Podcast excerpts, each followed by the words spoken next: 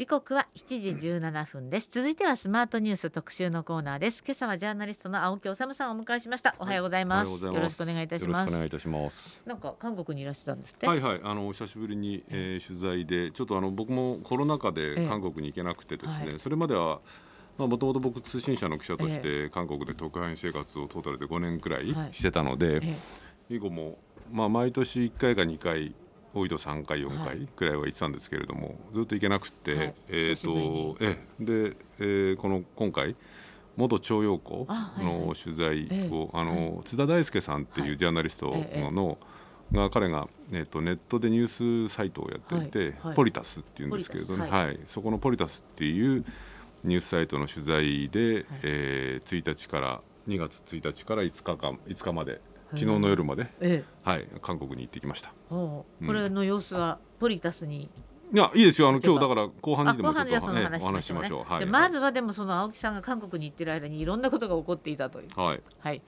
びっくりしました。あの岸田総理の秘書官である、はい、えー、まあ新井まあこうもう全秘書官になっちゃったんですよね、うんうん、があの LGBT の差別発言をしたと。これオフレコの、あのー、会見で、うん、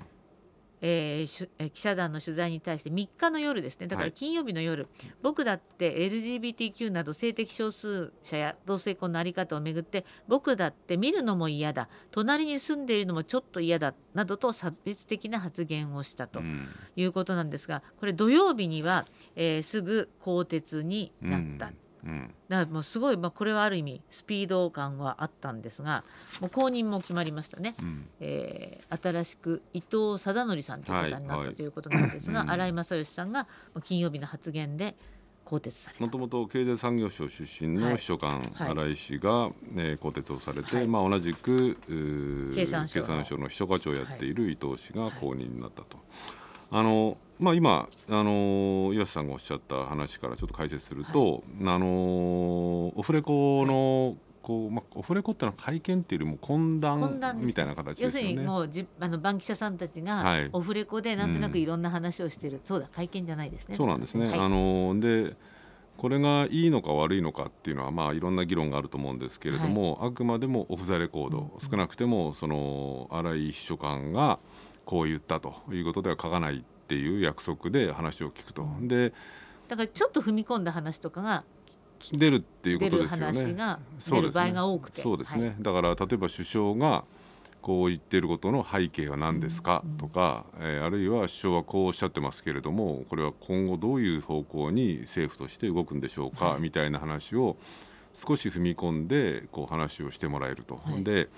これはまあ記者側にしてみるとまさに岩瀬さんがおっしゃるようにその本音はどこにあるのかっていうのを探ることができるしからその政権側にしてみれば、まあ、要するに、まあ、ちょっと言葉悪いけれどもそのメディアに理解をしてもらうって言えば聞こえはいいけれども、はいはい、ある程度こうオフレコの形でメディアに対してこうある種メディア操作みたいなこともできるっていうことで。はいまあ、互いの利益が一致をしてこういうオフレコの懇談っていうのがまあ、これは政権に限らず僕も経験ありますけれども、はい、いろんな官庁とか、はい、そういうところでも行われてはいるわけですね、はい、社会部とかでも警察社会部でもそう警察とか検察なんかで、はい、えー、高官というかですね幹部がオフレコだよっていう前提で話をすることっていうのは結構あります。このオフレコっていうのは基本的には、まあ、書いちゃいけない。書いちゃいけない。あの書かないっていうお互いの約束で一応成り立ってるんですね。少なくてもえー、A さんがこう言ったという形では書かないと、はい、例えば書くとしても政府関係者はこう言ったとか、まあ、今回のケースでいうと官邸の首相に近い官邸筋はこんなことを言った。みたいな形で書くことはあっても、はい、えー、名前が出ることは？岩瀬さんがこう言ったとは書けないとい。うことなんですけれども、はい、まあ、これまでもよくたびたびあったんですけれども、その発言の内容がちょっとあまりにも重大であると、うんはい、そのオフレコということであってもねこれはいくらなんでも差別的ではないかとかその政府当局者としての適格性を著しく書くのではないかっていうような発言の時には、はい、メディア側がオフレコを破って、えー、書く。でその理屈っていうのはそのメディアとしてその国民市民の知る権利っていうものに応えるために、これはいくらオフレコでもこれは容認するわけにいかないいくらなんでもひどすぎるそういうことですね、はい、簡単に言えば。だから例えば最近で、まあ、最近というかこの何年間かで言いますと例えばうるまいやおさんっていう官房副長官が、はい、えー、これは官房副長官っていうのは官僚のトップでその政権のまあ本当に中枢ですけれども、はい、その人が、あのー、小沢一郎さんのあの陸山会事件っていうのの捜査が行われている時に、野党だった民主党に対してね、行われている時にこの捜査は自民党の方には行かないよっていうふうに官房副長官が言ったんです。よ。で官房副長官っていうのは、うん、まあ、さっき言ったように行政権の要のこう地位にあるわけですよ。で検察も一応は行政権の一翼にある、うん、ただし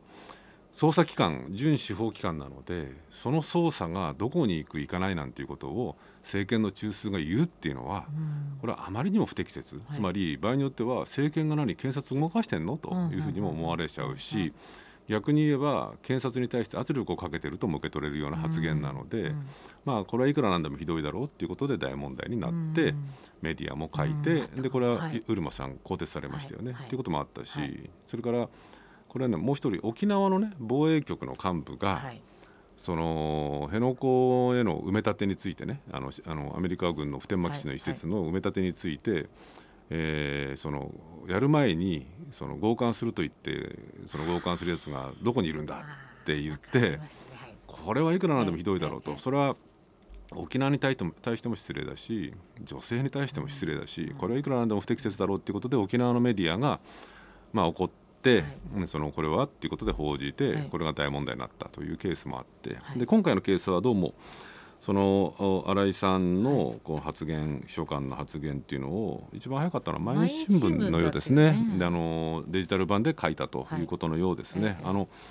これはまあ政権にしてみればアフレコだったのにっていうふうに言うかもしれないけれども我々市民の立場からすればね、あの政権の中枢の幹部それもしかも常に岸田さんにくっついている秘書官であり、そうですね広報担当とい。うことで、演説なんかの文章も書いている秘書官が、まあ LGBTQ に関してこんな差別的意識を持っているのかと、でそれを恥ずかしげもなく口にしたと。そうですね、いうことを考えれば、えー、あの政権は不愉快なのかもしれないけれども、メディアとしては当然だし、うん、まあえー、市民の知る権利に応える大切な判断逆にこれを書かないっていう方が問題なんじゃないの、はい、ということだと思いますよね。はい、そしてそれが報じられても大問題になって、うん、まあ土曜日のもう夕刊では更迭。まあそうですね。あのーこれねジェンダーの問題にしても、はい、LGBTQ、まあ、いわゆる性的少数者の問題にしても、はいまあ、僕や岩瀬さんの世代だとこうものすごい勢いでここのこの5年くらいでアップデートしているという印象がありますよね。ねなのであの世代的な問題で言うと、うん、こういうことを言うっていう人がいるのも、うん、まあいるだろうなというふうには思えるんですけれども、容易に想像はできますけれどもね。だだけど、でも社会が変わってきてるんだっていうことを同時に自覚している世代でもあるはずなんですよ。そうですね、えー、てか自覚している世代でもあるし、えー、ましてや首相秘書官っていう政府高官っていう立場で言えば、自覚しなければいけない人であるということでかん。あるとあることを考えるとももちろん論外の発言だし、はい、これねその僕この番組でもたびたび言及させていただきましたけれども、まあ、ジェンダーの問題のうちの一つである、はいえ選択的夫婦別姓もそうですよね、はい、それから同性婚もそうなんですけれども、これあのいずれもねそのしたい人が、まあ、別姓にしたい人がする、はい、あるいは同性婚したい人がするだけの話、うん、あえて言えばね。で、ね。これまで通りというかその同性にしたい人は同性にすればいいし、うん、異性婚をしたい人はすればいいというだけの話であって。これ有名な話なんですけどもニュージーランドで同性婚が入るか入らないかっていう議論をした時にニュージーランドの国会で、はい、皆さんね安心してくださいと。この同性婚っていうものが法制化されても何も変わらないんですと、うん、えー、明日も太陽は東から上がるし、えー、皆さんの生活には何の影響もないんですと。えー。えー、でこれによってしかしこれによって、うん、そのこれまでその自分が愛する人と結婚をするという権利を奪われてた人たちが、えー、幸せになるだけなんですと、皆さんには何の影響もないんだっていう演説を有名な演説があったんですけれども、これネットなんかでも流れてるから興味ある方は見ていただきたいんですけれども感動的な演説なんですよね。ということを考えたりとか。あるいはこれスペインが同性婚を導入したのが確か世界で3番目か4番目の国なんですけれどもその時にスペインの首相が演説でおっしゃったのが、えー、スペインはその同性婚を初めてその世界で導入するという栄誉は逃してしまったけれども最後に導入するという屈辱は、えー、かろうじて逃れることができましたとこういうふうに言ってるわけですよ。っていうようなまあ、国のこうリーダーあるいは国会議員っていう人たちがいる国に比べると、私たちの国は、まあ、どう恥ずかしい感じ、恥ずかしい感じですよね。一緒に暮らしたくないとか気持ちが悪いとかこれ気持ちが悪いとかっていうのはただ個人の感想ですからね。それを公然と口にするっていうね。でしかも、あの岸田さんって今年のあの G7 に、まあ、命を懸けてるのは言い過ぎかもしれない。かなり比重を置いて今活動していると思うんですけれども、G7 でこう同性婚とか夫婦別姓認めてないのって日本だけなんでしょ？日本だけですよ。そう。でそれだけでも、まあ、お恥ずかしいのに、この発言が中枢にあったっていうのはやっぱりちょっとまああのこれ海外のメディアも報じてるって昨日私報じてますね。あの僕韓国にいたんですけど韓国のメディアでも報じてられましたしそうですだから韓国はどうなんですか？まあ、韓国も同性婚を認めてないので、だか？らあれなんですけどただ韓国もやっぱり日本と同じように急速にこのジェンダーの問題それから LGBTQ の問題アップデートされてきているので、韓国でももちろん批判的でしたし、今岩瀬さんおっしゃったのが本当に重要でね G7 でこう認めてないのは日本だけ、まあ、選択的夫婦別姓に至っては強制的夫婦同姓にしているのが世界でも日本しかないので ということもあるんですけれど、ただその G7 で認めてないのは日本だけっていうのが重要で、うん、でも逆にね岸田さん今度ウクライナ行くわけでしょ、ええ、ウクライナ行くって言っててこれなぜかって言ったら G7 でウクライナ行ってないのは首相だけで議長として恥ずかしいから行くってことらしいんだけどそんなことで行くんだったらむしろね同性婚とか。でももしかしたらこの今回の事件で、うん、むしろその法整備に対してこう急速に加速なんか加速していくことはないんですか、ね、あのこの件、まあ、後半ちょっと話してもいいですけれども、特に安倍さんを支持をしていた党内の右派の人たちは、強烈な反発を持っている、いわゆる伝統的家族にも、に反発する人たちは反発しているので。まあチキンの岸田さんにそんな力があるのかどうなのかっていうあたりはわかりませんよね。はい、はい、ですね。はい、えー、今日はゲストにジャーナリスト青木治さんをお迎えしてます。後半もお話を伺いますので、はい、よろしくお願いいたします。ありがとうございました。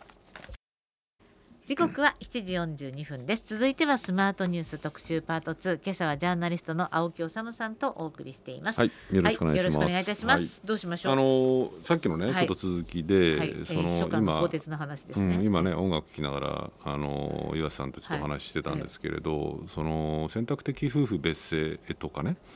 同性婚っていうものをどうしてこれだけこう認めないのかと、はい、えー、特に選択的夫婦別姓に関しては、はい、1990年代に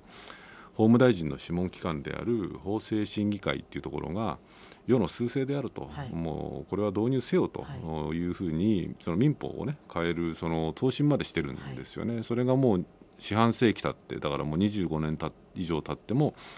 入らないのはなぜかっていうと、これは先ほど来というかこれまでも繰り返しお話をしてきているその与党内の極端な右派、まあこれはまあ安倍さんあたりを代表とする人たちなんですけれども右派が反発をしているからだと。じゃあなぜかというとよく僕ら伝統的家族観っていうものに基づくんだっていうんですけれども、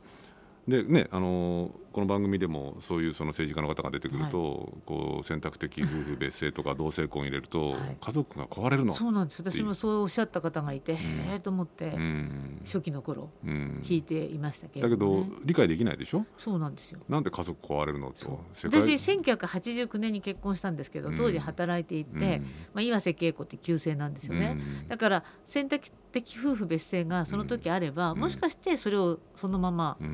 選んでいた可能性はあるんですけれども、まあなかったし、あの夫の姓に入って、まあ、こちら通称として使っていますけれども、でもそうですよね。だから夫婦別姓ってその頃から言われていたのに、まさに。そうです。なぜそれがいまだにダメなのかそうだから家族が壊れるっていうんだったら、その夫婦がみんな別姓の外国では、こう全て家族が壊れていると いうことになるんだけど、現実はそんなことは全くもちろんないわけですよね。でこういうふうに言われちゃうと毎日ピンとこないんだけど、その根幹は何かっていうと、やっぱり天皇制なんですよね。つまり天皇制っていうのは男系の男子がこう万世一系で継いでくる、そのこう日本の国の、まあ、現在の憲法で言えば象徴であると、まあ、かつて戦前戦中はその天皇家が主権を持ってたわけですけれども、戦後もその象徴であるとい。うことになっていて、で明治期の伝統的家族観というものを大きく言うと、その男系男子が継ぐ天皇家を中心とする日本は一大家族国家であると。でそのこう家族国家の部品っていうのは何かっていうと、一人一人の国民市民ではなくてやっぱり男子をこう家長とするその家族であると、はい、こういう発想思想っていうものが、はい。はい、まあ、ある種のその伝統的家族って言っている人たちの中にはあるわけですよ。でそのこう考えに基づくと、選択的とはいえ、夫婦別姓なんてものを認めると家族制度がぶっ壊れる。から同性婚ましては同性婚なんて認めたら、これはもう家族制度そのものが崩壊すると。で場合によっては天皇家においては、女系天皇女性女性天皇女系天皇を認める思想にもなりかねないっていうことが根底にある彼ら、うん、彼ら彼女の思想の根底にあるわけですよ。でしかもだから移民っていうのは絶対許せないと。なぜならその天皇家を中心とするあの一大家族国家に外国人が入ってきて移民なんて入ってきたらそれが壊れるっていうこういう発想なんです。だから僕に言わせればカルト思想なんですよ。あの明治期のある種なんかに明治期に日本が近代国家化するとしようとした時に、まあその為政者たちが江戸幕府体制からこう近代君主国家制みたいなものに変えようとした時のカルト的思想がいまだにそれを信奉している人たちが必死に抵抗するっていう図式がでその中心が日本会議とか、まあ、っていう右派団体でありその右派団体にこう熱烈に支援されてたのが安倍さんや安倍さんを中心とする一派なので。こういう状況になっちゃっているということなんですよね。ということはまだ、うん、まああのー、安倍派にすごく、うん、えー忖度している岸田総理にとっては、うん、この問題をそう簡単に法制化する運びにはならない。っていうふうに動かせる、まああのね、岸田さんご本人のその名誉の名誉のためというか、僕が岸田さんの名誉を考える必要はないんですけれども、でも岸田さんのこう、に関して言うと、実はあの国会で選択的夫婦別姓を前向きに進めようっていう議連があって、岸田さんは実はそこの顧問なんですよ、あの幹部なんですよ。なので岸田さんご自身は、はい、まあ、その宏池会っていうね、比較的党内のリベラル派、ハト派の、こう派閥のご出身であって。おそらく出身というか今まさにその会長ですもんね。そうですね。ね。そうです。まあまあ今の現職の会長で、ね、それはまたね、また違う問題が出てるけど、会長でいいのかっていうのは、この番組で菅さんが文句をつけて、またニュースになってましたけれども。それはともかくとして、ええ、そういう派閥の出身でもあるので、はい、おそらくですよ、え、おそらく岸田さんご自身は選択的夫婦別姓にもそれほど抵抗はないはずなんですよ。すよね、だからその選択的夫婦別姓の導入であるとか、うん。はい、あるいは同性婚の制度の合法化みたいなことをすればね、うんある意味こうこの国の政治の歴史にこう一つのお名前を残せるような、こう成果になりうるところもあると思うんだけれども、先ほど言ったようにそれほど強固にそのリベラル思想を持っているわけでもないような、空っぽのようなチキンな 岸田さんが果たしてその先ほど申し上げたその安倍派を中心とした党内の右派の反発を振り切って、あるいは抑えて、こういう同性婚であるとか、選択的夫婦別姓を導入されるのであるだろうかっていうところあたりに関しては僕は政治記者じゃありませんから、ビビットには知りませんが。はい。はてなマークがつきますよねっていうそういうことですね。で実際に岸田総理は衆議院予算委員会で、同性婚の法制化については、うん、えー社会が変わってしまうということで、まあ、ちょっと否定的な考えを示したと。どう？しかもだってこれだって社会が変わってしまうって言ってその件について本音はどうなんですかっていうことでマスコミがオフレコ懇談でこのその秘書官に新井さんに聞いたら聞いたら僕も嫌だよと、うん、僕だって嫌だよって言ったんですよ。僕も嫌だよって言ったんですよ。そうですね。ってことは、ええ首相も嫌だよっていうふうに考えてるっていうふうにそのなのか与党で、まあ、全体じゃないでしょうけどね。まあ上がりませんけどね、えだからそういうことを考えるとなかなか難しい。ただし繰り返しますけれども、え、そのスペインの首相がおっしゃったような、はい、最初の同性婚を認める国の栄誉にはならなかったけれども、最後では最後のになるという屈辱。では免れたよと。でこの国はもう G7 では最後ですよと。まあ、最後でまだ入ってもいませんよと、うんね、こういう状況でいいんでしょう。かさっき教えていただいたニュージーランドですか、うん、の感動的なスピーチをしてくれるような議員さんが日本にもいるといいですね。いいですね。いいですね。はい、はい。さてじゃあ、うん、韓国の話題に行きますか？あの時間あまりないので手短に言いますけれども、はい、今韓国であのこれはまああの各メディア日本のメディアも散発的にというかかなり報じ始めてますけれどもまあ、日本と韓国の関係が非常にその政治的に悪くなっていると、はい、でこれはいろんな問題がありました、はい、あのありましたけれどもその大きな元となっているのがいわゆる元徴用工と言われている、はい、その日本の韓国を植民地朝鮮半島を植民統治した時に、えー、多くのその現地の朝鮮半島の人たちを、その強制的にだからまあその強制的にっていうのも還元を労してとか、うん、本当に強制的にとか、うん、あるいは自らが来たんだけれどもお給料払わなかったとか騙されてきたとかいろんな形があるんだけれども、朝鮮半島の人たちを軍需産業等々あるいは炭鉱労働等々に動員をしてでその苦しみを味わわせたという人たちの、こう徴用工の問題に関して、はいこれごく簡単に言いますとその日本と韓国は1965年に国交を正常化する際に日本側が計5億ドルの有償無償の経済援助を韓国にこう払うと、はい。はい、でそのこう代わりにそのお互いのそういうその請求権、うん、つまり日韓請求権。日韓請求権協定っていうんですけど、はい、そのお互いのそう被害に関する請求権っていうものはこれは完全かつ最終的に解決をされたということになってるわけですね。だからつまり国としてはお互いに、うん。その払わなくていいよと、うん、あの元徴用工で徴用工で被害を受けたね、その未払い賃金払えよとか、はい、被害について賠償せよとかっていうことはお互いにしませんよということになった。ただし個人の請求権までは消えませんよと。これは日韓ともにその共通認識なんですね、ただ個人の請求権消えないんだけれども、じゃあ裁判やってくださいよと言って裁判を起こしたんだけれども、日本で裁判を起こしたんだけれども、それは全部敗訴して、で韓国によって裁判をしてたんだけれども実は今度韓国の最高裁が、えー、2018年の判決で、えー、日本の企業具体的には新日鉄とかですね、三菱重工ですけれどもに対して賠償金を支払えっていう判決が出た、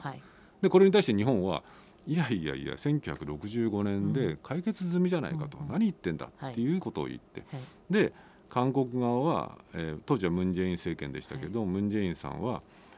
司法権が決めたことを行政権があだこだ言えないっていうようなことでうん。はい、で日本側は反発をして国と国との約束を違える判決だからっていうことでこうその非常に日韓関係がえーえー、ぎくしゃくするっていうか、まあ、最悪の状況になる大きな原因になったと、こういうのがざっとした流れですね。でここに来てユン・ソンニョル政権に代わってですねそのこの元徴用工の問題っていうのをなんとかこう日韓両政府のこう努力によって乗り越えようではないかっていうことで、ここに来てユン・ソンニョル政権が一つのこう解決策、はい、まあ、ちょっとちょんちょん学校付きの解決策かもしれないけど 出してきたんですね。これがどういうものかっていうと、はい、えー、その日程の被害を、はい、まあ、そういう名前がついてるんですけども財団があるんですね、はい、そのそういうその元徴用工なんかの人たちを支援している財団があって、はい、でこの財団に、えー、韓国の企業なんかがお金を出して、ええ、でそのその財団からそういう被害者の人たちにその賠償というかね、はい、その保証していこうとい。う、はい、その財団を作ったんですね。でなぜかというと日韓間でその請求権協定を結んだ時に日本側が5億ドル払ってその5億ドルは被害者のとこ行かないで、その当時のパク・チョンヒ政権はそのお金をそのいろんなそういうこう企業に投資してでそれによって韓国政府は、はい、あ韓国はハンガンの奇跡って言われる経済成長を成し遂げたわけですよ。だから被害者に払っていなかったのはこれ韓国側の政府の問題もあるし、それによって恩恵を受けた企業もあるから、その企業がその財団にお金出してで保証しましょうと。ただしこれだとその日本はじゃどういう誠意を示すのかとい。うことがなくなっちゃうと、はい、被害者の人たちは、うん、いや韓国感情としてよろしくない。よくない、はい、それは韓国政府も韓国の企業も問題だったけれども一番問題は日本と日本の企業じゃないかということで、それを一切やらないとどうにもならないので。ということでで今日本政府との間でどうもこう交渉しているのが、はい、一つはその日本の一部企業なんかがこの財団にお金を出すことを政府としても止めることはしないと。容認する、うん、容認する、はい、自発的にやる分にはどうぞという形にするっていうのが一つとからもう一つは日本政府がこれまでたびたび反省とか謝罪とかっていうのを歴代政権がこう発してきましたよね、うん、特に有名なのは村山談話であったりとか、はい、あるいは日韓パ,、パートナーシップ宣言というキム・デジュンさんと小渕さんの時の日韓のその共同宣言があるんですけど、はい、そこなんかでも言ってると。でこれでどうもこうなんとかこう両方とで両方が折り合って解決しようっていうことが進められていて、でうまくいけば2月中にそれで折り合って3月に WBC が日韓戦があるんですけれどもあのワールドカップ、野球の、ね WBC が日韓戦があるんだけど、東京ドームであるんですけど、それを岸田首相とユン・ソンニョル、え大統領が一緒に観覧をすると。はあ、でしかもその後5月の広島でのサミット、はあ、またここでもサミットが出てくるんだけど、サミットに韓国の大統領を招待すると。っていうことでどうも折り合おうっていう計画が今日韓間で水面下で当局で進められていると。ユン・ソンニョルさんは新しく大統領になって、うん、あれ去年でしたっけ、うん、去年ですね。あの支持率国内の支持率は低いらしいですがちょっと戻ってきましたね、本当に、うん、だけど日本との関係をこうどうにか良くしようと動いていた、いる。いる方なので、うん、私はちょっと期待してるんですけどね。そうなんです。ただし、ええ、その日本との関係を良くしたいっていう本当の理屈理由がねこう信念に基づくものなのかもともとあの人は検事総長出身で,、政治経験もなければ外交経験もないので、信念に基づくものなのか、ある種のこう外交的成果を作りたいっていうものなのか、あるいは、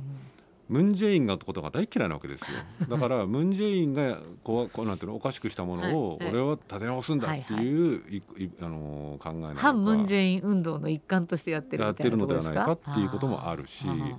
で確かにでも岩瀬さんおっしゃる通り韓国側からそういう日韓関係を立て直そうっていう声が出てくるのはね、うん、これ多分アメリカの意向もあるんですよ。そうですよね。日本と韓国がぐじぐじやってるのはもういい加減にしろっていうのはアメリカの意向でもあるから、うん、対中問題ですかねそう、ね、中国と向き合うにも、北朝鮮と向き合うにもね、アメリカの意向もあるあるのかもしれないけれどもそれでもだけど韓国側からそういう動きが出てきたのは、日本にとっては好ましいんだけれども、はい、今回韓国に行ったで取材した結論で言うと、今の日本側のこう動き程度では多分まとまらないですね。まとまらない。要するにその元徴用工のご本人の人にもあったんだけれども、はい、徴用工ももちろん、はい、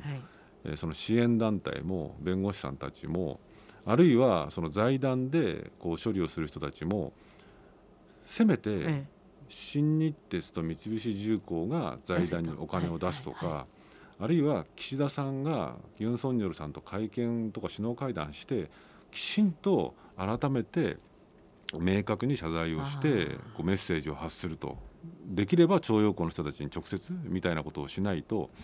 おそらくまとまらない。だからそれを乗り越えてユン・ソンニョル政権がこう強引にまとめるほどの力があるかどうかっていうあたりですよね。そうですか。でもちょっとでも、チャンスがあるなら期待したいです、ね、期待したいですけどね、だからそのためには日本側がもう一歩踏み出す2歩踏み出すことが僕は必要だなっていうことを今回韓国で